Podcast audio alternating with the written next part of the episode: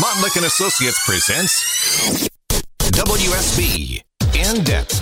AJC political reporter, author Greg Bluestein joins us this morning. Greg, what's up?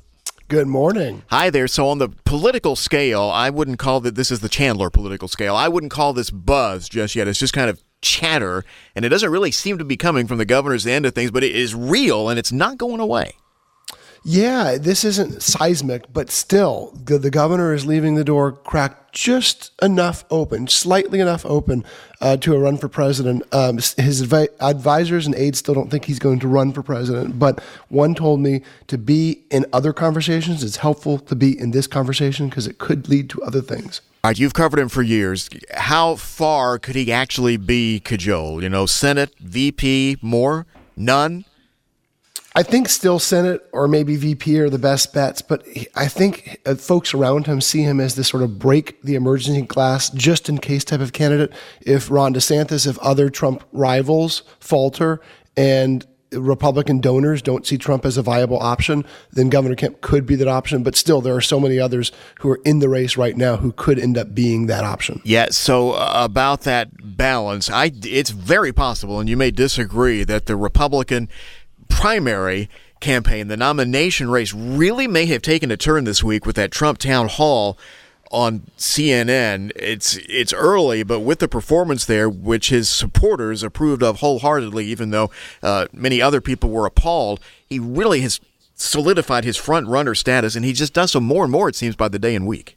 Yes, uh, and polls show he's the he's the clear and unquestioned frontrunner. But at the same time, there's invisible primaries going on as well. And one of those races is going on with donors.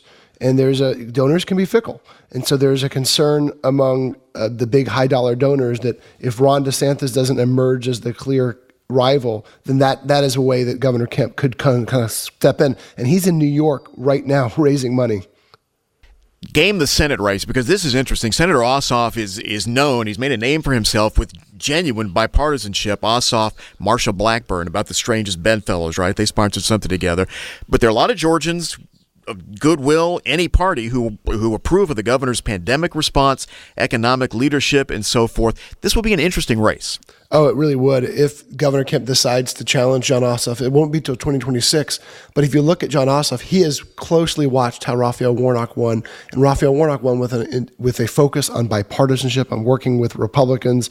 You know, he would make jaws drop when he talked about working with Ted Cruz. He talked about Ted Cruz more than he talked about Joe Biden on the campaign trail. We're hearing a similar message from Jon Ossoff, but at the same time, Governor Kemp also won with a durable block of swing voters, hundreds of thousands of whom, you know, couldn't vote for Herschel Walker but voted for Governor Kemp.